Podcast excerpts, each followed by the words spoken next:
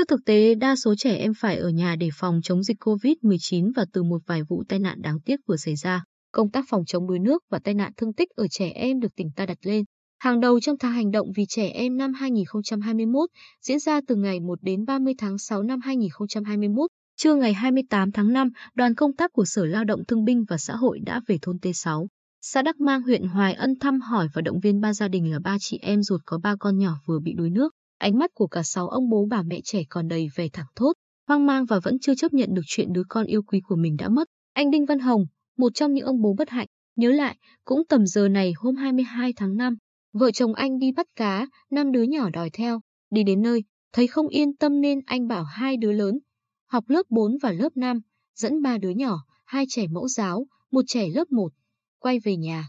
Giọng anh Hồng tắc nghẹn, tôi nghĩ mấy đứa từng đi qua chỗ này rồi nên chỉ cần hai đứa lớn dẫn các em đi là đủ. Ai ngờ, tầm 5 phút sau, hai đứa lớn chạy ngược lên, báo tin ba đứa nhỏ bị đuối nước, ngồi sát bên. Ông Đinh Hồng nhé, Chủ tịch Ủy ban Nhân dân xã Đắc Mang, tiếp lời. Đúng là khu vực đó lâu nay người dân vẫn thường lại qua, nhưng buổi tối hôm trước ngày xảy ra vụ việc, nước từ thượng nguồn đổ về nhiều làm con suối chảy mạnh và đục ngầu. Nỗi đau của kẻ đầu bạc tiễn người đầu xanh có lẽ là một trong những nỗi đau ám ảnh và khó nguôi ngoai.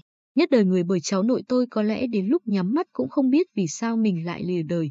Bà Võ Thị Tuyết, ở xã Cát Tân, huyện Phù Cát, đau đớn nói về đứa cháu 7 tuổi đã mất ngay tại chỗ trong vụ tai nạn giao thông vào trưa 25 tháng 5 xảy ra ở gần nhà như vậy. Bà Tuyết Dương dứt kể, anh nó lấy xe đạp điện chở nó ra chợ gặp mẹ. Tôi vừa về nhà, nghe nói vậy, vội chạy ra chợ thì mẹ nó nói là hai anh em vừa về rồi. Tôi về nhà chờ hoài không thấy thì hay tin dữ. Đuối nước và tai nạn giao thông đang là hai nỗi lo lớn của nhiều bậc cha mẹ. Tuy nhiên, theo bà Hà Thị Hiếu, Phó Giám đốc Trung tâm Công tác Xã hội và Bảo trợ Xã hội tỉnh, trẻ em từ 16 tuổi trở xuống còn phải đối mặt với rất nhiều hiểm họa tiềm ẩn khác. Bà Hiếu phân tích, trẻ quá nhỏ thì hành động một cách vô thức, lớn hơn một chút thì có tính tò mò. Muốn khám phá, số trẻ ở tuổi thiếu niên lại thể hiện mình bằng cách làm những điều khác thường. Bà Hiếu cảnh báo, trẻ hiếu động thường thích bày trò để chơi, theo đó rất dễ dẫn đến sự cố như hỏa hoạn, điện giật, té ngã từ trên cao, nuốt dị vật, tự gây thương tích cho mình, đuối nước, tai nạn giao thông. Riêng năm nay, dịch bệnh COVID-19 đang khiến nhiều hoạt động hè dành cho trẻ em phải hoãn, hủy. Điều này sẽ gây bí bách cho trẻ nói chung, đặc biệt là số em hiếu động. Để trẻ được an toàn, rất cần sự thay đổi nhận thức và hành động hiệu quả từ người lớn. Tháng hành động vì trẻ em năm 2021 do dịch bệnh mà không thể triển khai các hoạt động như kế hoạch.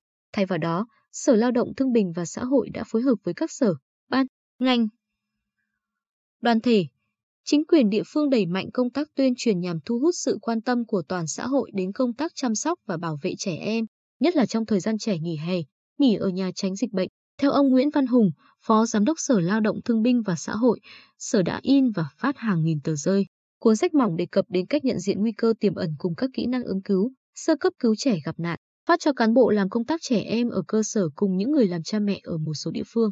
Hy vọng họ sẽ truyền tải những thông tin quan trọng đến trẻ, giúp các em có kiến thức nhận diện, kỹ năng xử lý sự cố xảy ra ngoài ý muốn.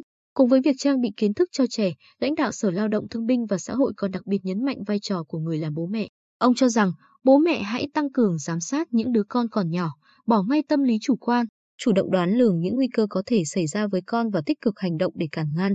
Nếu con đã lớn thì thường xuyên chuyện trò giả định những tình huống xấu và cách xử lý, nắm bắt tâm lý để khuyên bảo con tránh xa những hoạt động dẫn đến nguy hiểm cho bản thân. Riêng với các địa phương, trong nhiều năm qua, kinh nghiệm cho thấy, nơi nào được cấp ủy đảng, chính quyền quan tâm thì nơi đó công tác bảo vệ, chăm sóc trẻ em phát triển và đạt kết quả cao.